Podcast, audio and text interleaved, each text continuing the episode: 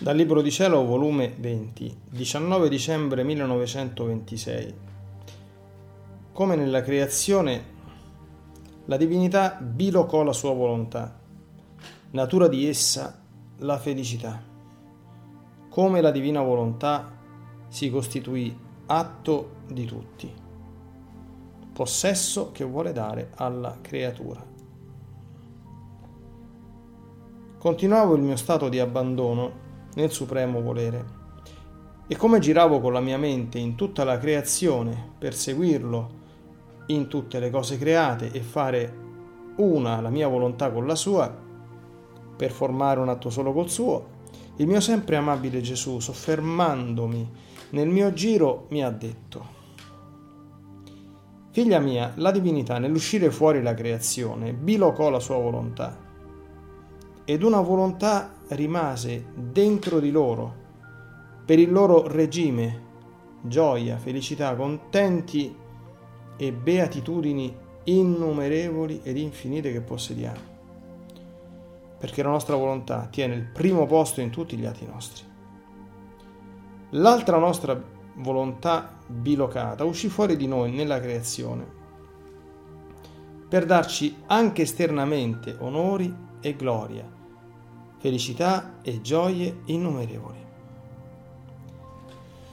La nostra volontà, le gioie, le felicità, le beatitudini che possiede come doti proprie è natura sua. E se non uscisse da sé queste beatitudini e contenti innumerevoli che possiede, sarebbe per essa una cosa contro la sua natura.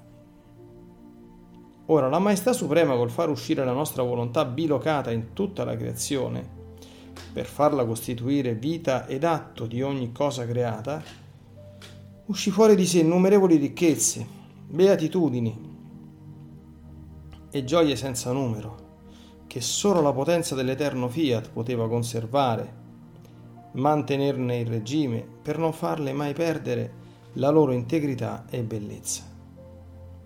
Ora tutte queste proprietà uscite da noi, mentre ci glorificavano dandoci la gloria di tanti atti continui e divini, per quante cose create uscirono alla luce, erano stabilite come proprietà delle creature, che unificando la loro volontà alla nostra, la volontà della creatura doveva avere il suo atto in ciascun atto di essa, in modo che come dovevano avere l'atto divino della nostra volontà in ciascuna cosa creata, noi dovevamo avere l'atto della creatura trasfuso nel nostro come se fosse uno solo.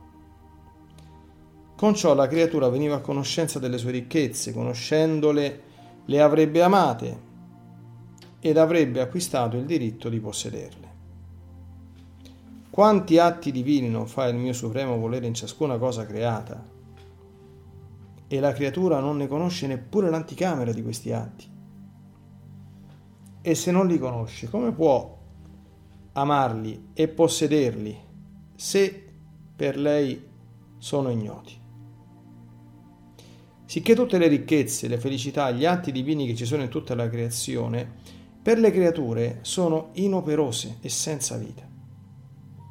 E se qualche cosa ricevono, non è come proprietà, ma come effetto della bontà suprema, che da sempre del suo anche a chi non tiene diritto di possesso, anche se in questo caso le dà come elemosina. Altri poi addirittura li prendono come usurpazioni, perché per possedere questi beni che il Padre Celeste ha messo fuori nella creazione, la creatura deve fare la sua vita, deve elevarsi all'unione di quella volontà divina per lavorarci insieme, fare i medesimi atti, conoscerli per farli in modo da poter dire ciò che fa essa faccio io.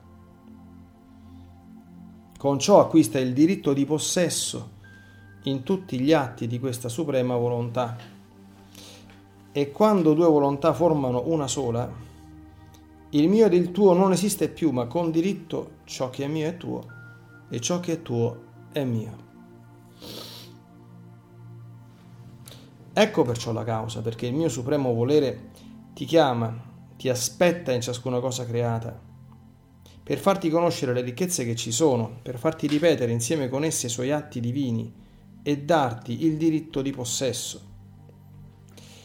Tu stessa diventi roba sua, resti sperduta nelle sue immense ricchezze, nei suoi stessi atti.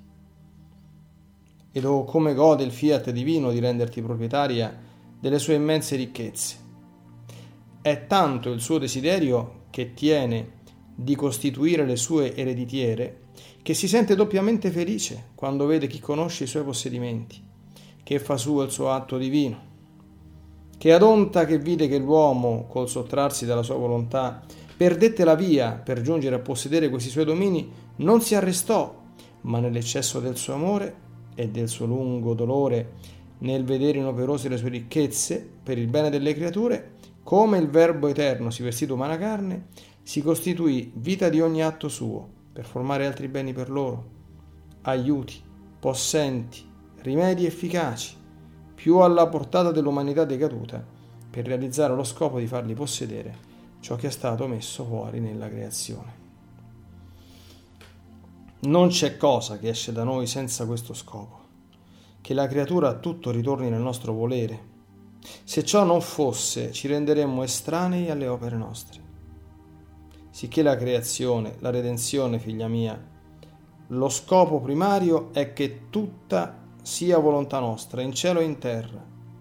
Perciò la nostra volontà dovunque scorre dappertutto si trova, per fare tutto suo e dare tutto ciò che ad essa appartiene.